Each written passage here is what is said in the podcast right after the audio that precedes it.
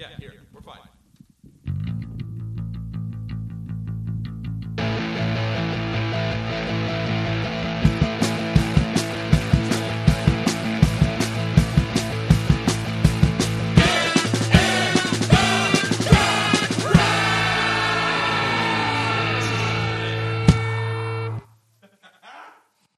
Cool. Welcome to Get in the Garage. You Welcome to Get now. in the Internet. Get on the internet. We are doing this episode remotely using the Anchor app that Luke loves so much. And. Zoom. It's a really Skype's great app. daddy. Bringing friends together. Yeah. Skype apparently is the worst now. They've really screwed the pooch. They blew it. They they had they had a 99 yard head start and tripped at the finish line. They really did though. I mean, for real though. Yeah, that's weird. I feel like Um, I feel like there's some like cable networks that still have like a Skype like deal and they're like still rocking it, but But they're angry. They're like, God damn it, why have we signed up for a three year partnership? yeah, but they're Yeah. still like you know they're like talking about Zoom. It's bad.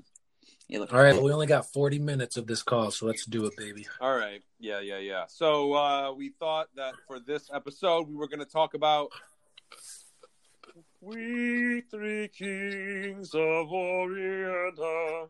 But really, the three kings of the blues BB King, Albert King, and Freddie King. Uh, I had Freddie. Jeffrey had Uncle Albert. And Luke I'm so sorry. the Blues Boy. Um. So I don't know. We do. You, do we want to argue our cases? Are we gonna we uh, argue who is the greatest king of the three? Well, I feel like that's like undisputed. Yeah. Undisputed. Yeah, it's like BB King's the best one. Like clearly. BB King's, he is the best. He's not my favorite, but he's the best one. Yeah, clearly. You think so? Yeah. Yes. I don't know. His phrasing is like the best. It's the most original. He was doing it the longest. Yeah. He's Uh, one. no, because I thought I thought uh, Albert a long time. I mean, a long time. Albert, I think, is a year or two older than BB King, but Uh, BB King got famous when he was like probably 22 years old, and Albert King didn't do anything substan- substantive until he was like 40. interesting. I'm trying to figure out. That, We'll get into it. I did a lot of research. Yeah. All right. Okay. Okay. Well, because I have Freddie. Freddie. And I mean, he was born in 30, 1934. Pretty crazy. Right. And, and Albert's 23, and I think BB is 24 or 25. 25. 25. 25. Oh, okay. Yeah, yeah. So, be, yeah. Yeah, yeah. I mean, so BB, in terms of like a guitar player, what, what I think is really interesting is that like BB and Freddie both pioneers for the semi hollow body Gibson ES 335. ES standing for electric Spanish. Uh, Yeah. And then Freddie, I mean, I'm sorry, Albert, kind of a wild card, lefty, playing Flying V. Yeah. Him and Metallica. Him, Hey, uh, Ray Davies. Ray Davies. Albert King is the Metallica of uh, the blues, guy, the, the blues guys. Don't put that on him. I love him too much. yeah, yeah, yeah. Uh, Freddie King's the Megadeth. Um, yeah. So uh, pretty. Yeah, there's just. I mean, there th- big differences in styles, or or you know, just what I get from all three of them. It's I basically look at it like BB King's kind of like the sultry, sexy yeah, blues.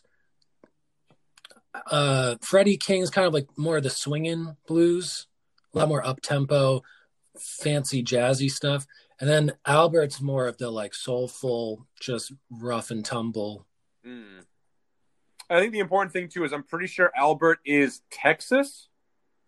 If I'm not mistaken, Albert is Texas blues. I Um, want to say. Oh, Fred. I think Freddie. Freddie is Texas. Oh, Freddie's Texas. Yeah, Albert King was born in uh, Mississippi, but then made his made his bones in St. Louis. Right, right, right, right, right. I'm sorry. Yeah, I confused those two. Yeah, so Freddie King, who is mine, so I feel a bit embarrassed. I forgot that he's the Texas. But for some reason, I don't know. I thought Albert. Well, because here's the reason why though is because Albert King was good friends with Stevie Ray Vaughan, who is a famous, obviously a very famous uh, Texas blues guitar player. Anyway, so Luke's giving me the timeout signal. No, no, I was giving you a T for Texas. Oh, oh, oh, okay. All right, all right. I thought I thought was like You know, the universal timeout. Sorry. Yeah, the universal, universal sign for full Texas. arm version of giant the T. T made with the arms. T. T's for Texas. Um, yeah. So, um, so why don't you lead us off then, Jeff, with Albert? Like, what, uh, what did you find? What did you find about him, or slash, do you find about him that you, you, uh, of of the three, you kind of felt kind of, you know, a pull towards Albert. So why is Yeah, I'll I'll open with like a little three to five minute bio rundown. okay? Um, he was born Albert Nelson, April 25th, 1923, on a cotton plantation in Mississippi. Okay. He was one of 13 kids, and he grew up picking cotton on the plantation uh, there in Mississippi and then in Arkansas, where his family moved to when he was eight years old. His first guitar was an instrument uh, that is known a lot in the Deep South as a starter guitar. It's called a diddley bow. You basically take a slab of wood, you take a baling wire that they would use to bale hay, you put a nail on either end, and then you put uh, a beer bottle at, to act as like the bridge, and then you would strum up and down to make a droning note, and then you could use another bottle as a slide. So it was like a one string, kind of like a you know a washboard bass version of a guitar called a diddley bow, which I I then went on a YouTube rabbit hole. There's some good diddley bow players. Like it's pretty yeah. it's pretty cool.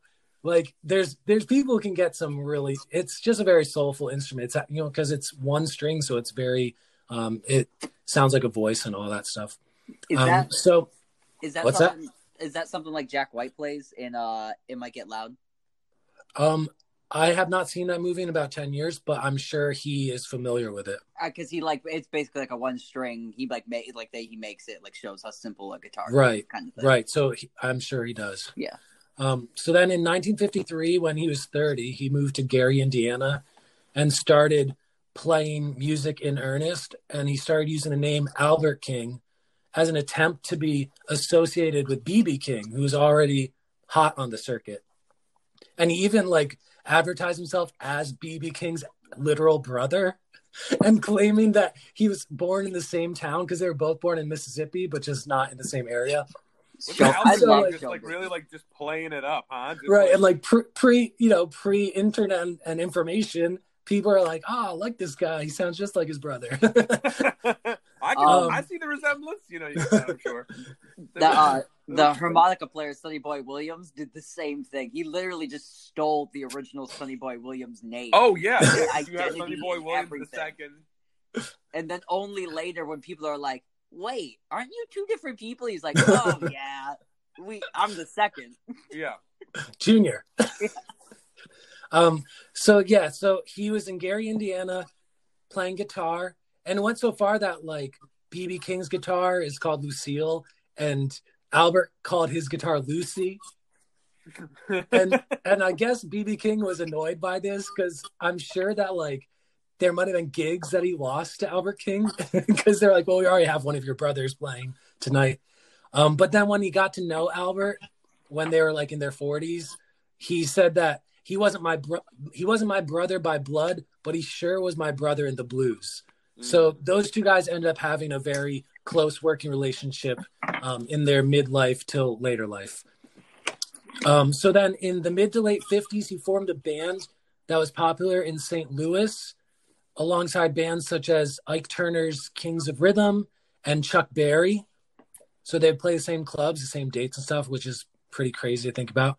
Um, Ike Turner, of course, went on to marry Tina Turner. He was he's credited as being like the guy who made the first rock and roll song. Rocket '88.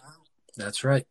Um, and then, so in 1961, when he was 36 years old, Albert King released his first hit called Don't Throw Your Love on Me So Strong, which actually featured Ike Turner on piano.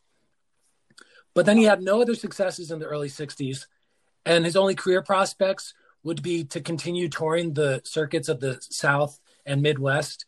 So instead, he decided to settle down and move to Memphis and sign with Stax Records in 1966 Hmm. to try to really make it as a full-time, you know, album making artist instead of just playing six nights a week at bars and stuff.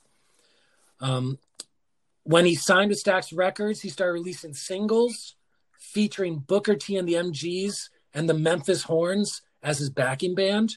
Which, for those of you who love R and B music, you know it's the it's the South version of the Motown sound. Their house bands were Booker T and the MGs and the Memphis Horns, and he also had Isaac Hayes playing as his piano player. Um, in 1967, a year after he signed with Stax Records, they compiled all the singles he had released in that year and they made it into the album package called Born Under a Bad Sign, which is my favorite thing that he's ever done. It's, I That's- mean, it's I one mean, of the great electric blues records of all time. Yeah, and that song too, arguably like one of the probably one of the most famous. Too, I mean, covered by Cream, covered Exactly. by Rory Gallagher, pretty well. Exactly. Yeah. Um, so that song, title track, written by Booker T, the organist, and it was yep his biggest hit, covered by Jimi Hendrix and Cream and so on and so forth. Um, and the key, people think the key to him having success during this time was because instead of just playing electric blues, very much kind of like the Howlin' Wolf and the Muddy the Muddy Waters, he incorporated more of that contemporary R and B feel that was popular on radio and stuff at the time. Yeah. Um, then a year later, in 1968, he recorded a live album at Fillmore West, which he recorded. I think it's only six six ish tracks long. The actual like album that was released, but it's taken from the three concerts he did at Fillmore West. And this puts things in perspective. In 1968, he got paid sixteen hundred dollars to play three shows at Fillmore West. Some Um, of some of the best spoken word dialogues in that record as well. Like some of the best like dialogue ever put through. Right, his his Oh. just like talking in between songs. Like Oh man, the, but my favorite is when he's talking about like, oh, the girl she wants to go out with her boyfriend. 'cause He's got a brand new GTO, and they say I'm going down to the soda fountain. Mom says, then he's like, the mo- the mother says like, whoa, whoa, where do you think you're going? You know, he, and like the mom won't let their daughter go out. She's got the blues. He keeps shouting, and he's like, can you hear me? And but that's the cool thing. He's like. That performance is so great, man. Like his Yeah. demand for the audience, it's very a la like uh like James Brown and very much it's like to me all three of these guys like their backing bands were I mean that's the era of like you better have a badass backing band and everything like cuz he could just go off the rails start playing whatever the hell he wants or just starts going off on these tangents kind of like I am and, and you know and just demanding the floor but yeah Yeah. Um, so Amazing. speaking about backing bands, then in the early '70s, he, after embracing the R&B radio sound, he started to get into funk music, and he recorded songs with the reformed version of the Bar-Kays, which notably was Otis Redding's backing band, and which four of the six original Bar-Kays died in the plane crash with Otis Redding in, I believe it was 1967. Um, but the the two remaining guys, surviving members, reformed the band and started being his backing band in the early 70s. Um, but then, unfortunately, in 1975, Stax Records filed for bankruptcy. And then Albert signed with a small label called Utopia and then toured the Deep South. And he bought a fleet of taxi cabs, like kind of just doing things to make ends meet. Ends meet. Um, and then in 1978, he signed with a record company called Tomato Records, which I know nothing about, but I'm sure at the very least they must have a good logo, I would think. I would hope so And he recorded with New Orleans R&B producer Allen Toussaint, who's a very well-known New Orleans musician. yeah Then he took a four-year break from recording because his album sales in the mid to late 70s were really disappointing. And then he came back in the early 80s, like 83, started to make appearances again. And he got rid of anything in his repertoire that wasn't strictly 12 bar blues with guitar, bass, drums, and piano. Like he dropped all the R and B stuff, he dropped all the funk stuff, and went straight to playing the blues. I mean, at this point, he was almost fifty, so it does make sense that he was kind of getting into his old man stage. Um, and then Strong. in 1980, 1983, yeah, go ahead. I was gonna say strong blues revival in the '80s too. So like, what every, Right. Like people like went back to like like the nitty gritty of it because you kind of had like the new blues superstars coming out, like Yeah. you know your Stevie Ray Vaughan's and that kind of thing. So on that note, 1983, kind of his first thing back after not being do not really doing anything for a couple years. He recorded a live broadcast concert for Canadian TV, featuring then up and coming Texas blues guitarist Stevie Ray Vaughan. Mm. It's called In Session. It's, I mean, it's both amazing and a little underwhelming because they're kind of just like sitting in a room and shooting the shit. So it's like nothing mind blowing, but it's just, it is really interesting to hear two greats just kind of shoot the shit and play some tunes. And talk about somebody who create like totally influenced Stevie Ray Vaughan, man. Albert Right. King all day, like because that's the thing is like that was that you know people draw the comparison of like Eric Clapton to Freddie King, uh, you know, um, uh, Peter Green, maybe a little bit more BB King heavy, but then you look at a guy like Stevie Ray Vaughan, and if you listen to early tracks of Stevie Ray Vaughan playing, you can hear that he doesn't sound like Stevie Ray Vaughan. He's still throwing in a little Claptonish flavor, whatever, whatever. The realized version of Stevie Ray Vaughan's playing is almost like just a juiced up, more cocaine fueled version of what Albert King does. Because that's pretty much what it is, man. Like when you a when you A B those two, it's like the same thing. They're playing the same thing. Hmm. Stevie Ray Vaughan's just playing with a little bit more intensity and a little bit more, well, cocaine. Right. And so, so sidebar, here's just a snapshot of Stevie Ray Vaughan's 1983. In March, he was featured on David Bowie's hit song Let's Dance, which went Yeah. number one in the US and the UK. In June, he released his debut album with Double Trouble, Texas Flood. And then in December, he played with his greatest influence on live TV. like, what? That's a, pre- and he's like, you know, he's 29, I believe, at the time. So, I mean, what a crazy year for that dude. Yeah. Very much so. Um, so then at the, the end of, of Albert's life, he considered retiring in the late 80s due to health problems, but he continued doing regular tours and, you know, playing at blues festivals and things like that. And he would travel in a tour bus, which was a converted Greyhound bus with the words, I'll play the blues for you painted on the side of the bus. Um, and then he died of a heart attack in his Memphis home at the age of 69. Nice. R.I.P.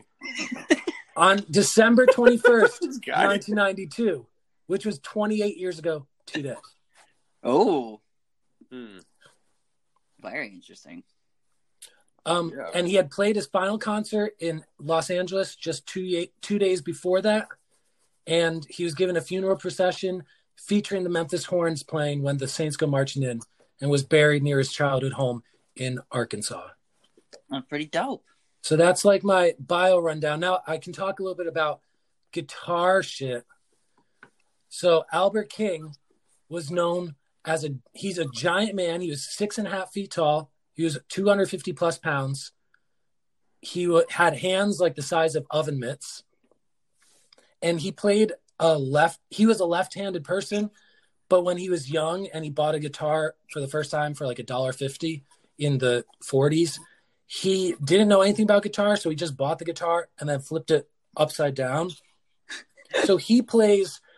If you're a guitarist, or even if you're not a guitarist, normally a guitar player has the thinnest, highest pitch strings are close to the floor, and the thicker, lower pitch strings are closer to your shoulders.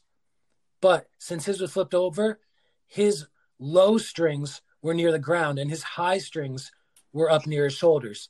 So when he did bends, instead of pushing, which is kind of the standard for a standard uh, guitar, he would pull the strings into his palm. So it created these like wild bends where he would kind of just play a note.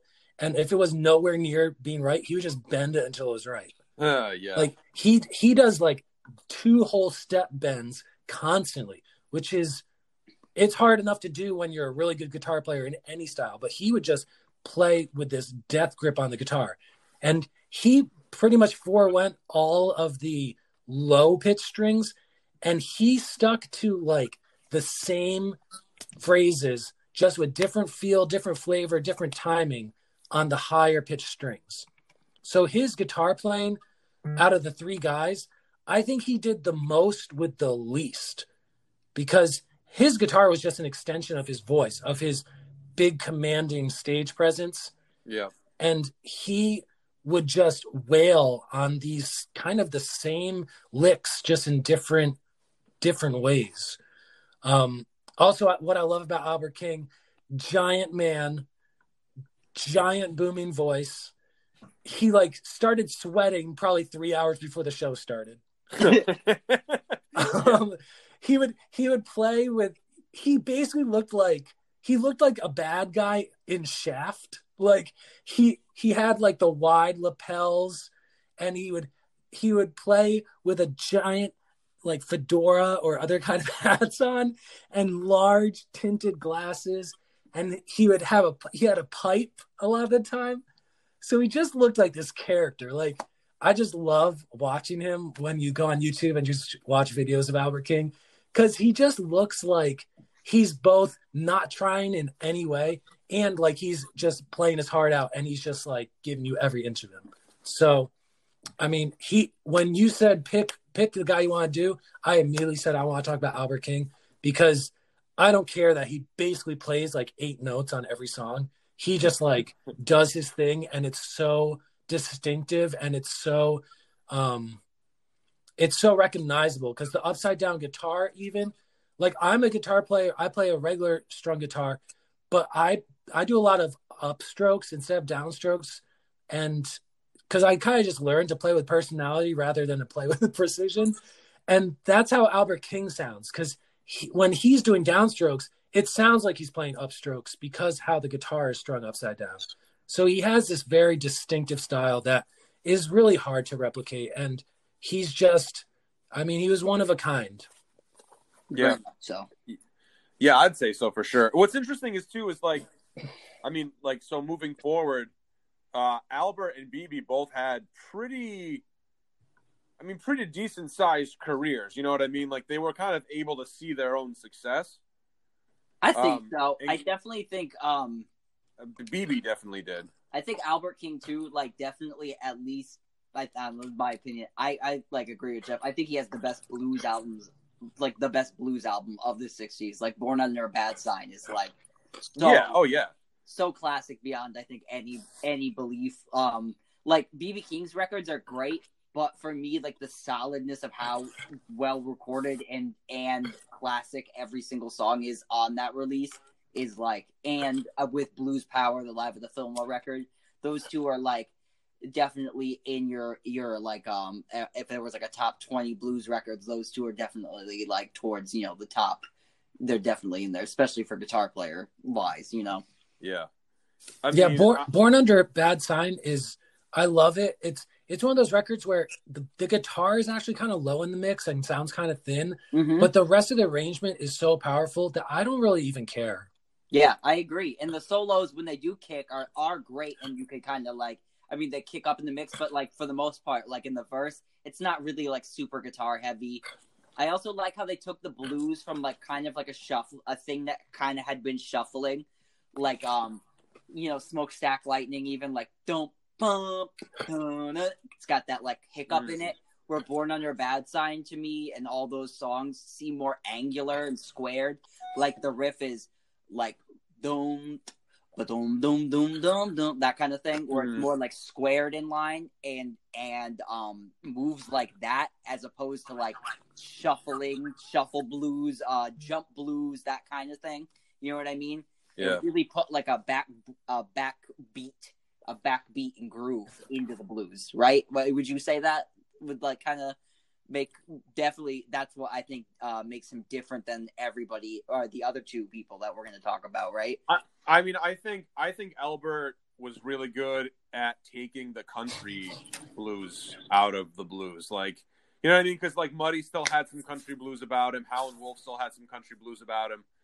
I like Albert in the way that I kind of like BB a little bit later BB, not early early BB, but like you know, it's like it's the Chicago blues thing, I- man. It's like I- that. what I'm saying is that it's more they take the blues and they make it more riff riff based, so Yeah. you can like jam the like it makes like a garage band more possible kind of thing, right? Because Sure. everybody can go dom dom dom dom dom dom dom dom dom dom dom that kind of thing. Yeah, it's I don't- focused you know what I around the riff.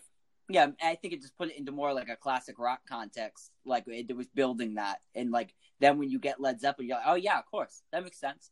You know what I mean? Yeah. It's just that, just a little heavier. Yeah, yeah. And I think what was really important for Albert's career is the fact that he didn't hit until he was over 40 years old. Kind of like he didn't get into playing a style because he had no, he had no success playing old blues style. Yeah.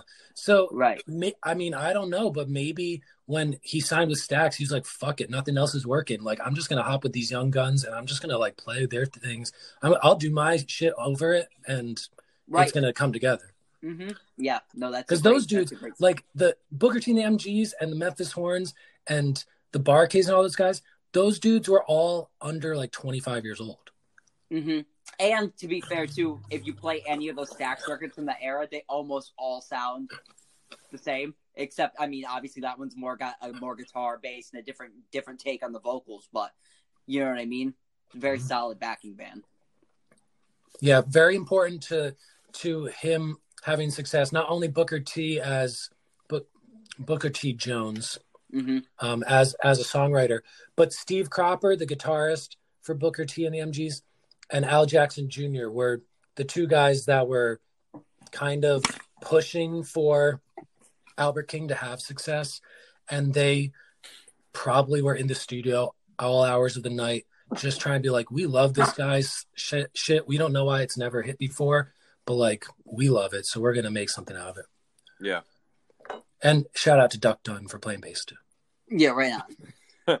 Um, yeah. But, um, so if if we're speaking of bands though, right? So people that really made it, like Mike was saying earlier, BB King and his band, and like Jeff was even saying earlier too. Back in the day, to really be successful, you really had to have like a good like uh unit of people behind you. Like Ike had the uh the Rhythm Kings, later the Ikettes, right? Um, they toured on what was known as the Chitlin circuit. BB King was big in paving that circuit and in um, you know, like forging it originally and you know being one of the people on it. Um, so you know if we're gonna like switch it up and talk about BB King, the other one, when the second king. Um, BB King is really like I think the template of every blues guitar player afterwards that heard him. Um, I think Yeah. you kind of have your original set, which is like um, you know, your real, real country, country blues stuff that was in the the Mississippi Delta. Mhm. Um, that was kind of more rarely recorded. Um, Charlie Patton's. Yeah, you're- Or it's not, it, if it was recorded, it's not, it sounds like this. It's like, yeah, uh, like through a can, yeah, the the uh, uh, Blind Lemon Jefferson stuff. The right? So Yeah, that would yeah. be your, your first class of blues. that's music. my blues name, Blind Lemon Jefferson. Yeah, yeah. that those pictures of him are great. There's like a couple of them. They're yeah, he's just like yeah, You're Robert Johnsons. Um, but so you have that kind of class, and then BB King is is kind of the the the gap between the Guitar Hero and um, Mike is making the Je- Lemon Jefferson. I'm posing. I'm, I'm sorry. I'm just- for people who don't can't see what we're doing, this makes no sense. It's great for podcasting. There's like one picture of him that exists, and it's like it's just it's. uh, I think there would be like three, but they all look the same picture. They could be the same. Are you one. talking about Robert Johnson? no, uh, Blind Lemon Jefferson. Oh yeah, yeah, yeah. Um, but so I would say like BB King is definitely the transition from the original people that literally I would say invented the blues into making it the style of music that it is. I think BB King gave it a beat. He gave the he was the first guitar hero.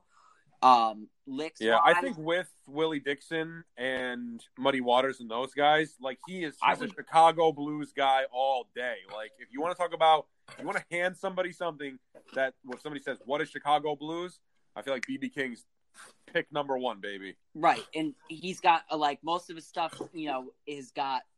Um, he was the type of player where he really wouldn't sing and play guitar at the same time, kind of thing. He would kind of say a line, and then whatever line he had sung, his playing would kind of reflect off of that. Um, which is like such a great talent.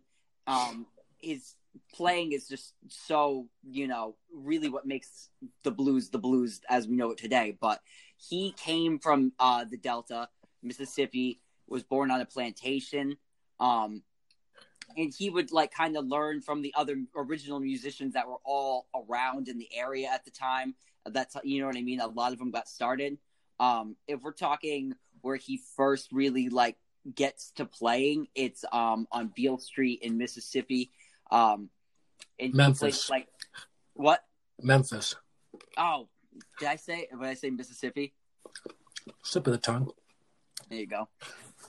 Um, but he would like so pr- pretty much he would learn, and then they all kind of these musicians would congregate around the same place. Um, Bobby Blue Bland, who he would record albums with later in the '60s, a right amazing singer. And these musicians would kind of so like uh Bobby Bland is more of like a um we just you'd say like a the original R and B soul singer kind of thing, right? Yeah.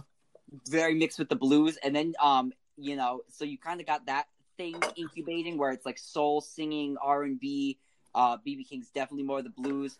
Um, and at the time, you have these crazy radio stations that like blast halfway across the country. Um, and BB King was doing a lot of those radio things. Um, King Biscuit, the um, the flour mixture back in the day, he would do those shows, the King Biscuit Flower Hour, which actually went on into the '70s and made some of the best bootleg recordings of all time. But um, so that's really where he's cutting his teeth on these radio shows. He's like a young guy. Um, and when he kind of goes to the city, he had taken all these things he had learned from being on the radio and having to prepare a show and getting everything together. And when he really moves to the city, that's where BB King more or less like explodes, I'd say. Um, and it's really like the the personality. I, I you Talk know? about his weight or his personality. Oh, ba-doom. Hey, hey, sorry. So at this time, like Mike, how would you say like early BB King guitar, like like right around the turn where he would really start to get famous, like on cuts like um, uh, Sweet Sixteen, that kind of stuff, at Three O'clock Blues, like for me, oh, especially three o'clock. Like that, there's kind of because these the are like the early BB singles King- from the like the fifties. Yeah, the thing about BB King is that like if you're talking to other guitar players about like the BB King quote unquote the BB King sound, it's the BB King sound as it's known today is still very different than what it actually was in those early recordings. Because in those, er, those early recordings, it wasn't it wasn't kind of like that tone rolled back through an ES three thirty five, like that warm, round, fuzzy, sort of woolly kind of sound that would become the BB King sound that we know. Um, it really back then, especially like three o'clock in the morning, like those songs, it's still you're still it's still really early sounding, kind of like early Beatles going through like Vox amplifiers kind of Mhm. sound. It's that shiny, shimmery, kind of glassy tones rather than like the warm bell tones that BB King would end up being known for, say in like the nineteen, Seven. you know, like nineteen seventies, which Right. not my favorite, not my favorite era for BB King music, the nineteen seventies, but I don't think they're the worst either. I agree. Um, and these early recordings too, most of them were done on the label Crown and King, uh, which was the same label that James Brown was on.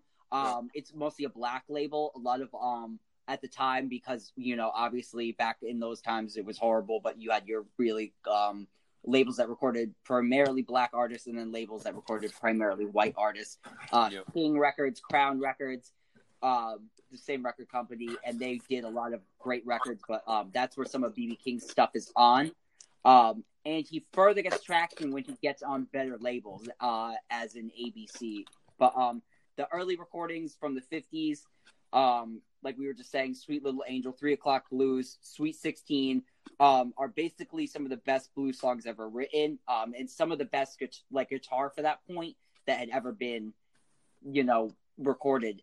Um, people Electric guitar, yeah. yeah so when you get like your yardbirds in the midst you know the british invasion people that these that was the recordings that they had heard you know what i mean Right, right. um so you got all that kind of stuff and then in you also get for bb king where he like explodes even further on the scene where just i'd say like um like albert king um the live stuff really had like a lot more to say um obviously like i was saying earlier the king biscuit flower hours that he used to do um like those shows showcase blues in the live setting and i feel like most blues recordings from that time period that were done in studio kind of suffer from the lack of personality um that like bb king live at the regal um Yeah, man. The audience is the other instrument.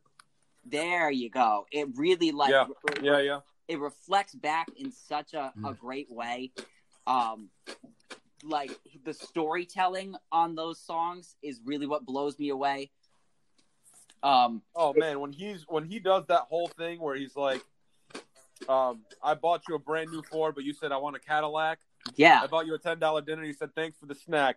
I let you I let you live in my penthouse. You said it was just a shack. And then the way he ends it, he says, "I gave you seven children, and now you want to give them back."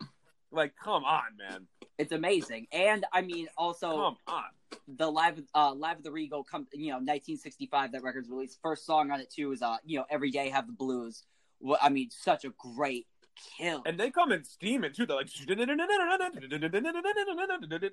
he's like every day. It's so like they play him on.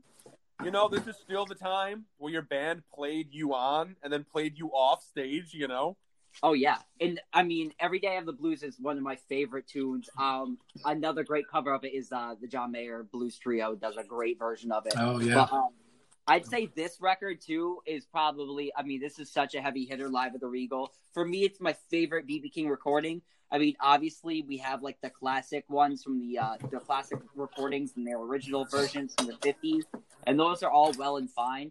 But for me, the true purest best BB King records that were ever released are for me BB King, uh, Live the Regal, and BB King's Live the Cook County Jail. yeah, Cook Uh, County, baby. and That's Cook my County- favorite. Cook County is 71 too.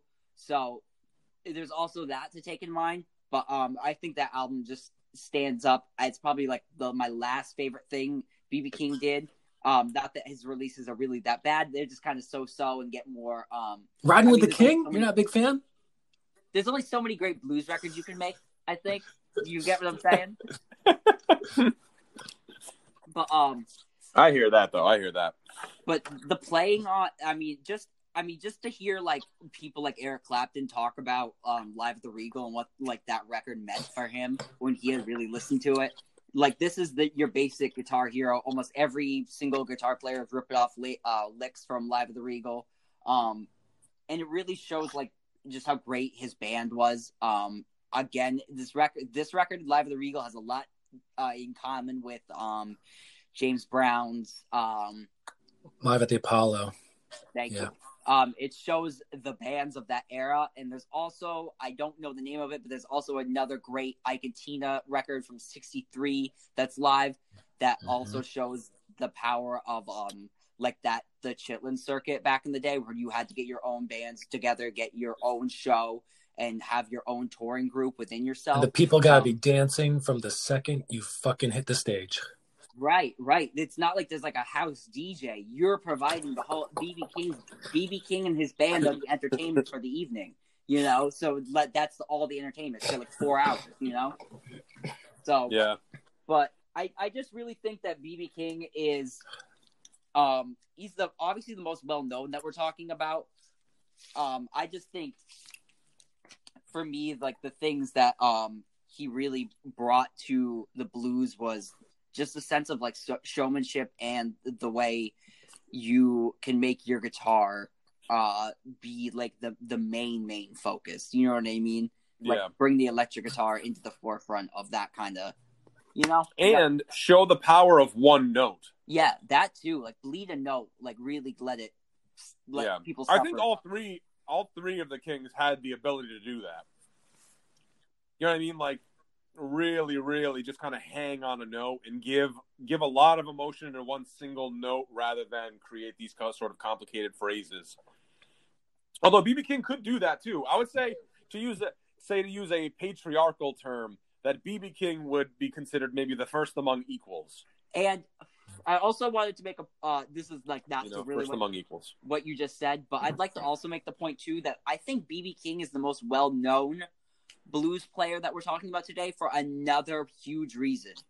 BB King signed to ABC Paramount Records in the mid '60s, which would have gave him the best record deal of any blues artist of that time. ABC Paramount also had um, Ray Charles, so not only do you have Ray Charles on your record, uh, who's uh, arguably the greatest R&B performer that has ever lived, you have BB King. So that was that record cut, you know what I mean? So you they really cornered the market on that and pushed BB King so hard. There's so many ABC Paramount BB King compilations from the mid 60s. Um, Yeah.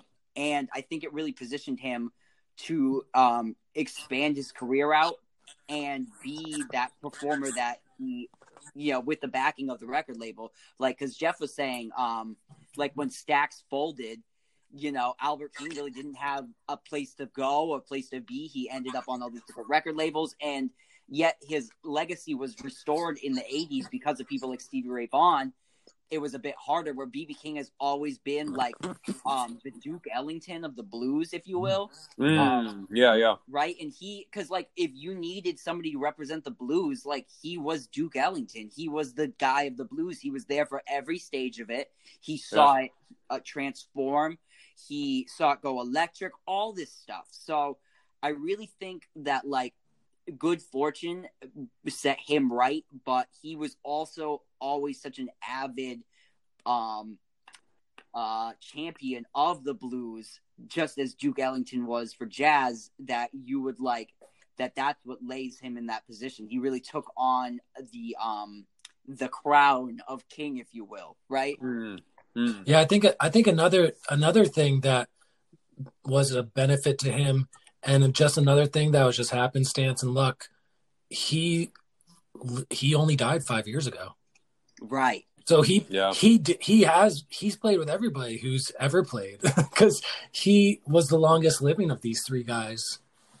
Yeah, and it's great too because you're like, I wonder what BB King and John Mayer sound like, and then you're like, oh, there's a video, Dude. and you're like, I wonder what BB King and Clapton sound like. There's a video. I wonder what BB King and Santana sound like. Yeah. I don't even know if there's a video, but there's probably a video. My favorite, Yeah. my favorite BB, King, my favorite BB King thing is not even him playing.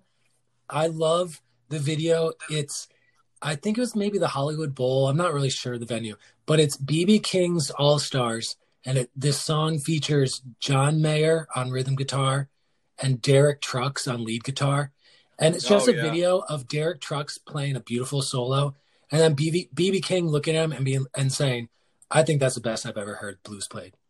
and just and he tells him just play that same solo exactly the same again like it's my it's Yeah, it's I my th- favorite bb king moment of all time Isn't it one moment where he, he looks at Susan Tedeschi, who's Derek Trucks' wife, and he's like, "Oh, now I know why you yeah married." he starts him," making some old like, man old man misogynistic type oh type Yeah, yeah, yeah.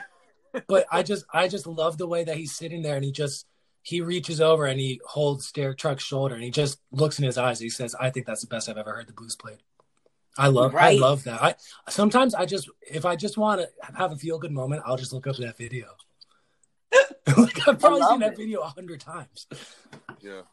But it, that's what that's I think that's the magic of BB King though. That's why he's so like you know what I mean, magnetic. Because like even if you're not like a fan of the blues, like BB King, if you watched a BB, he he took you in. There's no doubt in my mind.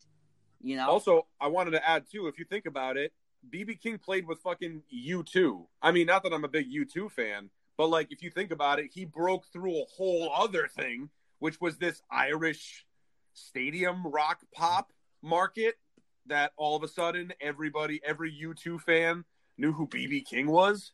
you know what I mean? Like yeah, and he was like 72 years old at the time or something Like, the best is the best is when they're like going over the song with him, and I think the Edge is tr- is trying to like show him like chord changes, and he's like, "No," he's like, "I, I don't I don't play chords." He's like, "I either sing or I solo." I play guitar. I don't play chords. Yeah, yeah, yeah, and that was just to me is amazing. Like that's that always blew my mind too. Like BB King's playing is that like he does not really play chords, and so like watching him play is just like it's just a whole nother monster. He doesn't play guitar like anybody else. That's what like really is like so captivating for me. Cause like yeah. when he he'll say something and then his hands just like reflect what he just said in a different way without using words. And then most of the time it's it cuts you deeper than what he just said. He's like, Yeah. I just said something, and now I'm gonna drive it home with this killer lick, and you're gonna feel it in your gut. Like I Yeah. said what it is, and now you're gonna feel it. You know what I mean? Yeah. It's just a great. I don't know. He's just always, uh, almost too good for words. Like I remember when he passed away, me and. Mike, me and Mike just were like, ah, we were so so heartbroken, but it felt so good at the same time to like blast the thrill is gone out the window. What you know what I mean? It was you know bittersweet.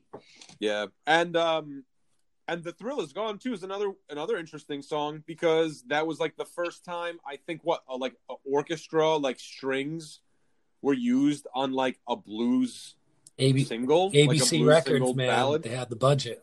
Yeah, Yeah. Paramount. They were putting yeah Jeff and and I right. but I remember I think oh that's gonna like I think it was something to do with like he would if he was doing like a blues song like that it would like it would kind of count again it would like oh oh do you guys hear me oh okay I'm sorry I got like a weird Yeah. notification on the on the app. Right, Yeah, you alright. cut out Yeah, for a it said second, it's all finish good. now or something. We might only have an hour limit. Dun dun dun.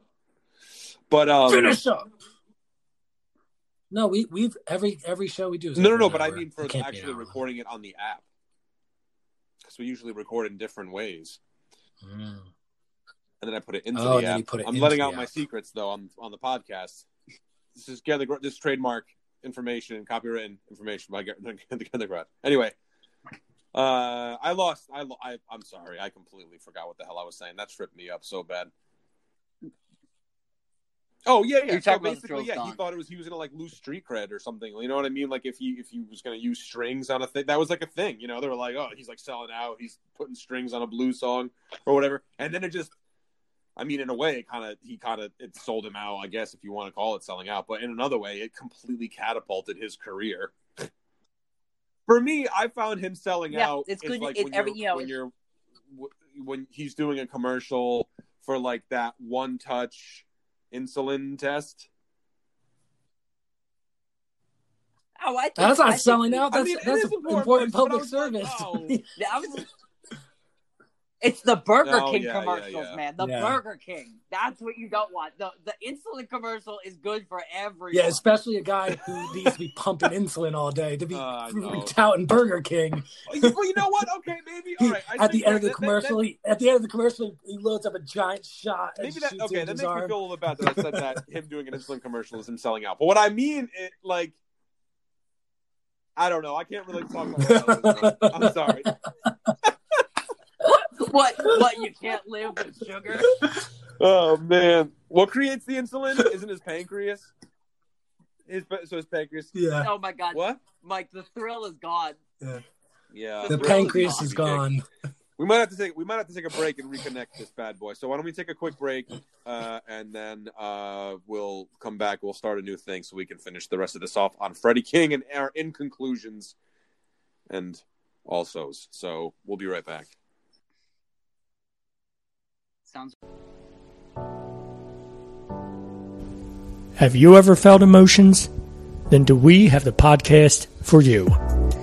Feel Feelings is a weekly podcast where comedians Danny Getz and George Bruderman sit down with some of the funniest, emotionally distraught people, i.e., comedians, they know, and talk feelings. Every Friday, hear very funny people reminisce on Ren and Stimpy, worry about the Wizard of Oz, and emote over their emo phase. Check out Feel Feelings with Danny and George, a show about feelings and the things that make you feel them.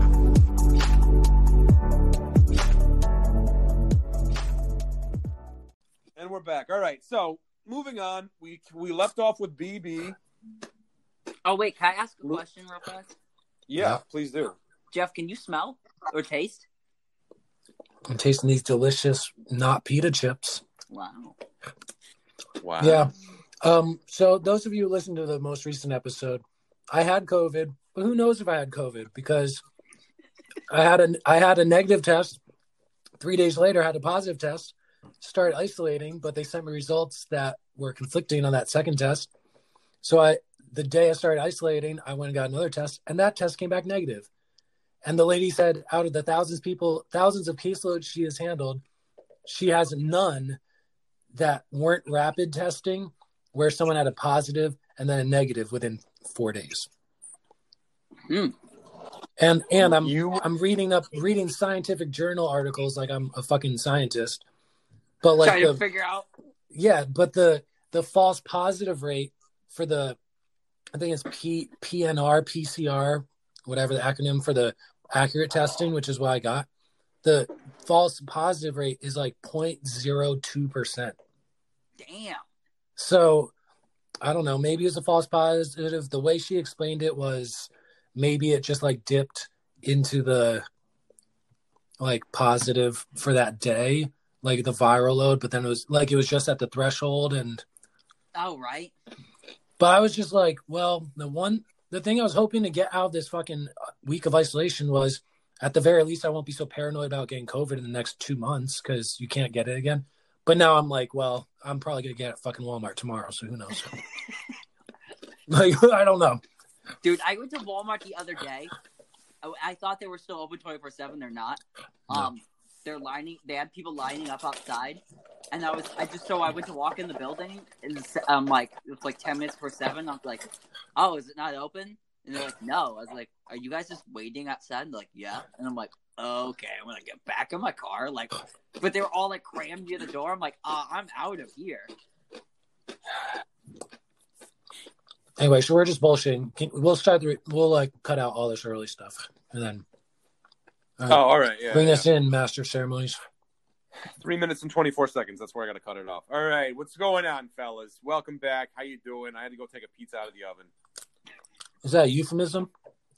No, that I literally just had to do that. Oh, okay. So, but anyway, speaking of pizza, Freddie King was born. In,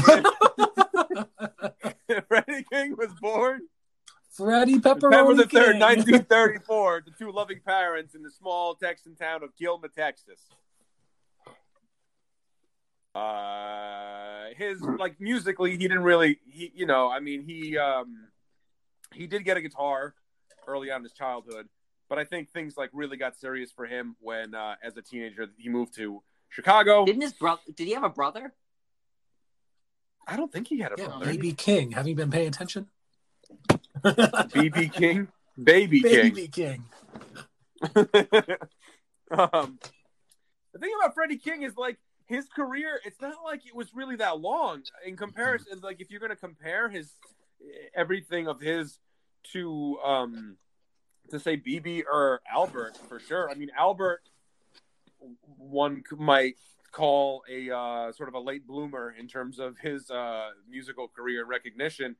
Freddie King was just kind of like he's like Halley's comet. You know, he he came, he's you know everything happened, and then he's gone. Next thing you know, he's gone. So like, I mean, his career really starts in like '59 ish. He signs with Federal Records, and if you think about it, '59, and then I think '74 he dies. Federal is also a subsidiary of Crown and King Records, Mm. Yes, just for some reference point there.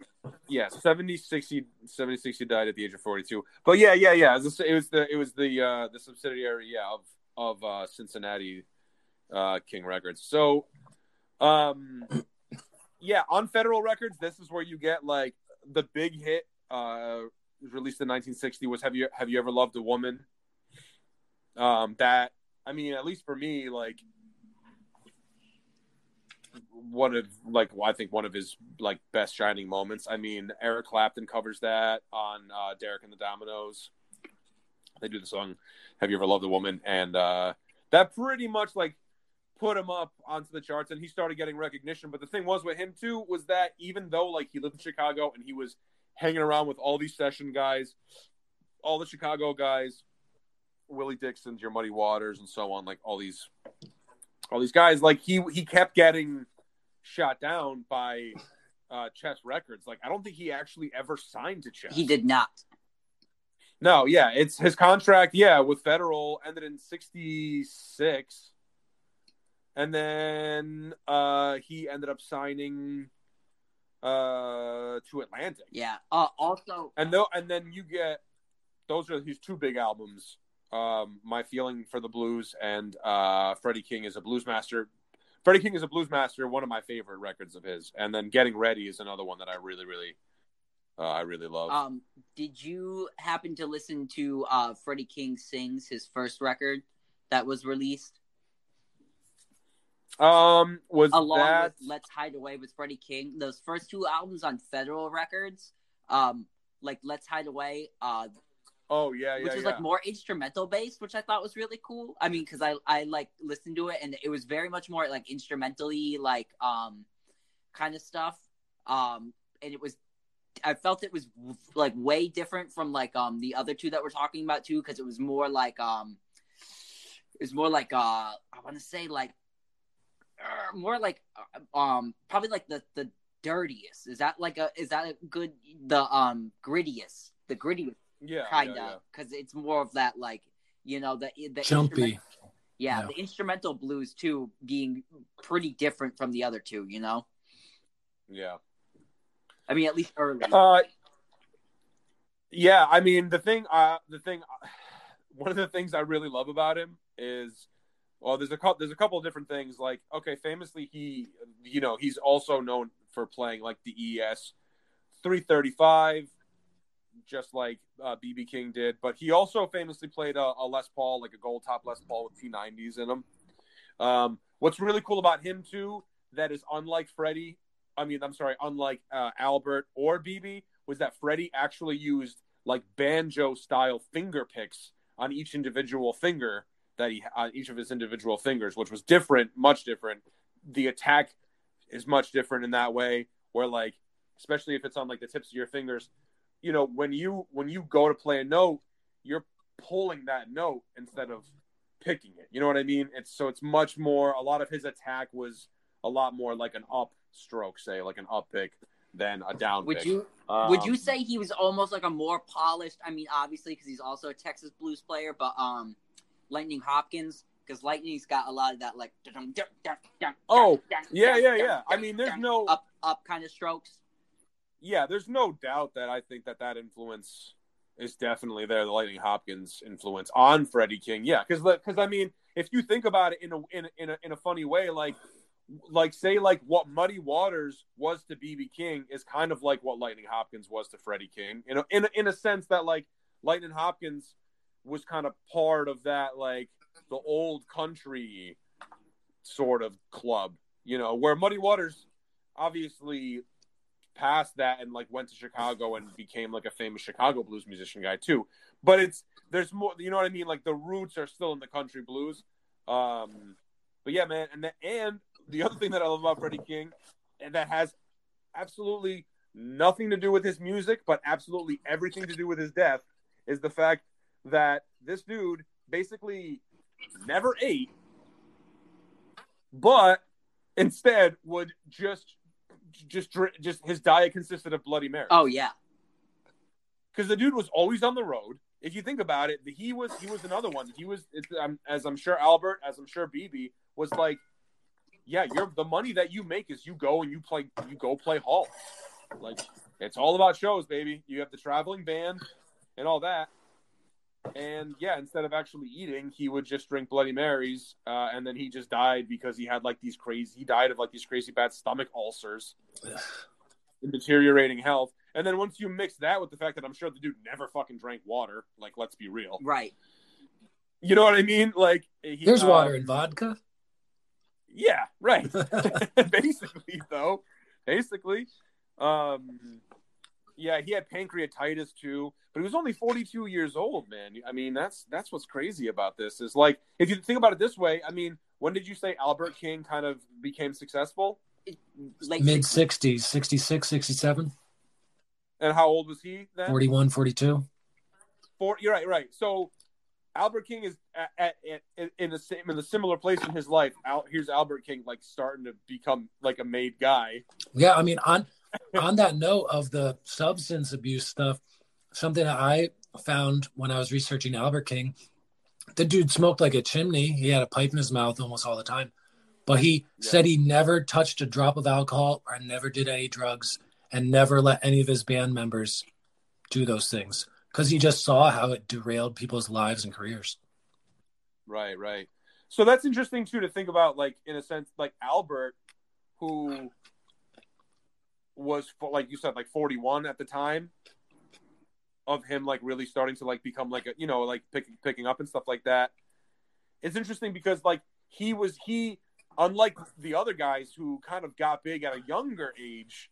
Him getting big at a little bit of an older age seems like he was kind of, as a result of that, he was kind of able to keep out like some of the riffraff, you know, keep out some of the the bad sides of like the touring group and all that, which a guy like Freddie King would fall victim to, which is just relentless tour schedules, constant shows, and just having to like stay on top of shit. So basically, all you do is just you drink Bloody Marys, you eat the you, you eat the uh, the celery stalk, a couple of olives, a pickle, So you know, some nasty. tomato juice, salt and pepper, baby. So I'll go gross. go. You know, Ugh, it is gross. so gross. I I'd say But- I'd say Freddie King too. Like Mike was saying, like towards super heavily, but um, I think what like really, because like you really have like two two parts of his career, right? You kind of have like the early part where he had like these instrumental hits in Hideaway, and then some early vocal hits.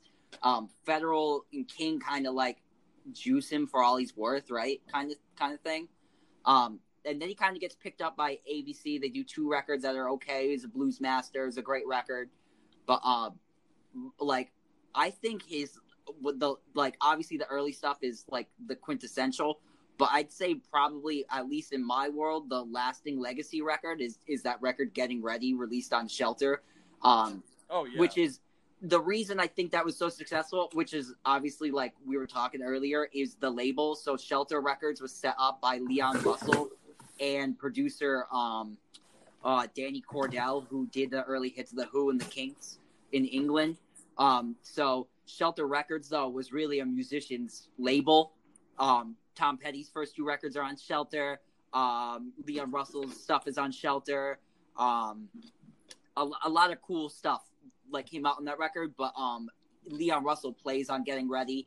Um, what's that song going down? You the, the piano on that. oh yeah, That's Leon Russell. You that now that I I don't know if you've Yeah. known that, but like if you didn't, now you know because it's that Yeah. thumping gospel-y piano and Isn't that the theme, the theme song for just so East, stabbing, Eastbound and Down? hell yeah, it is. Yeah, yeah, yeah, exactly. um but yeah like that that stuff like that's what i really found when i was listening to to him because um I, when i listened to it i thought like the instrumental stuff was like super great super of its area it was texas so it was a different style of blues and then when you get to the later stuff like because that album i was just talking about with leon russell that's 71 i feel like he really just took to adapting with the sound of of like what they were doing. And, and instead of fighting like the new sound like maybe uh howlin' wolf doesn't like this album you know that kind of stuff where they were really fighting the sound. And then like he's like nope just let's make it heavy. Let's rock it. Let's you know get a rolling backbeat on it. It's like that song to me sounds like a um it's like a i mean it's definitely a leon russell production. It's very it's um Yeah, you know, it's got all the stuff on it, but it's still at the core like uh, one of the most rock and blues songs of the era, and it cuts through all that other like, um, I'm, I'm going to say this in quotes, but like Zeppelin-y type blues heavy ripoffs because it's the original thing. He's that guy, and so like it's Yeah. really cool to have like a heavier blues record in Getting Ready in '71, where you like I can really appreciate like him making a have that because that record to me is like is a heavy blues record, right? I mean, yeah, definitely. it's definitely got like that. That song's got definitely more um more in common with like you know like the Humble Pies and Fleetwood Macs of the late '60s than it does with like the Freddie King sings. I would say, yeah, yeah, yeah, yeah. He's know? definitely the most rock and roll out of the out of the three kings. yeah. And I, would say- I, love oh, watching his early '70s like TV performances. That's pretty much the extent of what I know of Freddie King. Like go on YouTube and just look up Freddie King, and you'll see him with his red ES three three five, and he's just Oh, he's Having got a those huge blast. Lapels. huge lapels. Like mut- I think he had mutton chops. Yeah. um, and he's just smiling and rocking, and the yeah, the music just kicks. It's That that's a much great more rock and roll. that's a de- great way to put it, Jeff. Like if you're gonna try to like say what's different about the three the three kings is like I would say he's definitely more of the rock and roll one where like he would kind of take that influence and really like you know kind of run with it more like you know Chuck Chuck Berry Mhm. Yeah, kind yeah. of thing. Where like the Yeah. rest of them were more like I'm gonna stick more to the 12 bar and kind of like do it there, but Yeah. you know they weren't afraid to be like, well, if it's gonna have a bridge and it's rocking, whatever, I don't give a shit. Let's play, you know. He also played. He out of three, he like his style. I don't know what came first, the style or like the sound he was playing, but he like has the most proficiency of notes. Like he he plays the most. Like he's the Mhm. most like playing like dooba dooba dooba dooba dooba dooba dooba. Like the other guys kind of like sat in the pocket and played vocal phrases, and Freddie King kind of just like riffed notes. Yeah, thank you. That's like I was trying to like articulate it like a little bit more, but like it's Yeah. more of the way like as Eric Clapton is so influenced by BB King. Eric Clapton still had to play notes and all the uh, chords in all the bands that he was in and keep like a rhythm going. Where like and, and that's like the more of the style of electric guitar that everybody does today, where you learn chords and you know what I mean, soloing. Where it's like Yeah. both are really more of like every guitar player really does both nowadays. I feel like he was kind of the first like bringing that together with like more of like great songwriting structure of pop music and blues, you know, mixed together with all that great rock and roll stuff, right? You know, Yeah, I think so. So, I, good assessment of the three kings, man. I mean, I think, um, like we said, you know, Freddie, if you want more of those hard hitting, hard rocking blues, Freddie King's your guy. If you are like, if you want like a nice, I, the way I would think about it with BB, a nice uh, cruise, a nice night Riding with the king, with, like, a baby. woman you love, saying, riding with the king. Yeah, yeah, keeping it classy, keeping it classy blues, you know. yeah, And then uh, Albert, Albert to me is sort of more of a uh, more of a, a, a preacher of blues, Yeah, good way to put. it. you know. Say, you know, so uh, so all three obviously laid the foundation down for a lot of the you know the blues that would follow. Um, and uh, all three incredible in their own right. could I just give know? a quick, real fast? Um, if we're doing Yeah. Freddie King records, you want to do Freddie King sings, uh, Let's Hide Away and Dance with Freddie King, and I would definitely shout out Getting Ready. Um, those three records are killer. Um, yeah, Albert King, uh, Born Under a Bad Sign album on Stax. Also, uh, is that album called Blues Power Live at the Fillmore? Yeah, Live Wire Blues Power. Yep. There you go. Those two records, um, for Albert King, I would say really sum up like what he's all about and the greatness of him. Also, you get great studio and a great live in that. And then BB Yeah. King, um, I would search out the early um, uh, Crown record singles. So like a greatest hits will do for that um, for the early '50s recordings. And then I would Yep. really just say live at the Regal and um, live at Cook County Jail are really would shout out like those artists perfectly for me and would give you like that is what I would listen to. That's like the the classic canon of those artists, I guess, right? Right. Yeah, yeah, yeah, yeah. I, I would throw in maybe like live and well, and maybe completely Yeah. well for BB King if you want to go a little bit, a little bit later. But I'd say late '60s, early '70s is pretty much where I start so, sort of start to tap out on BB King. Yeah, definitely. Like we said earlier, I, I don't I don't hate his '70s stuff, but it's not my favorite. I don't think it's the best of what he has to offer. I think the earlier stuff is what he has the best. And don't forget you while know. you're But if you want something later, he does. There's a good BB King live at the Apollo. It's just a fun. It's a fun little album. It's nothing crazy. It's you know it's a little bit later. I want to say maybe it's like late '80s, even maybe early '90s. He does a, sh- a live show at the Apollo. Not terrible for later BB King, but and while you're celebrating the holidays this weekend, make sure you're spinning Backdoor Santa by BB King. Yeah, yes, absolutely. yes, yes, yes, yes. Um, so hopefully we'll be able to make a companion piece to this. I don't know if you guys want to get you know maybe hop on and, and do one, or one of us. You know, we'll figure we'll figure something out. But uh, at some point, we'll try to do a Spotify companion piece to this. That uh, where we maybe add like three songs from each artist, all three songs that we kind of feel like best exemplify all three, all three artists, kind of thing too. So, you know, we might have that down in the road in the future here this week. But either way, don't forget to like us and subscribe and you know rate us and all that fun stuff on uh, Apple Podcast, Spotify Podcast, Google Podcast, and all that stuff too. So, I've been Mike. We anyway, Jeff and Luke, it was nice to see You you, guys, guys. Even though we have we haven't been able to see each other in like real life. so. Yeah. You know, that ambiguous COVID. Mm, it's it's a tricky It- one. she's a she's a she's a sneaky beast that Co- Covita. So I don't know. Uh, Anyway. holidays. Wear a mask. Uh, distance. Yeah, wash your hands. Uh, and making yourself comfortable is what's most important. yeah, and wear your mask over your nose. too. Yeah, that- just just wanted to throw that one out there. and your eyes, just in case. and your eyes. In fact, don't even don't even don't even breathe. Don't- Just don't move. Don't see love. Stay in one house in one room in the house, not then don't move. And spin those records, man. Yeah. All right. Anyway, I've been Mike, Luke, and Jeff. We love See you guys. ya. Make sure you get in the garage. Peace. We'll see you next Peace. time.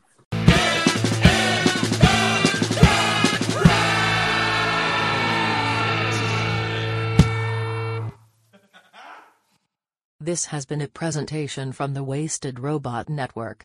For more information and links to other shows, please visit www.wastedrobotrecords.com/podcasts.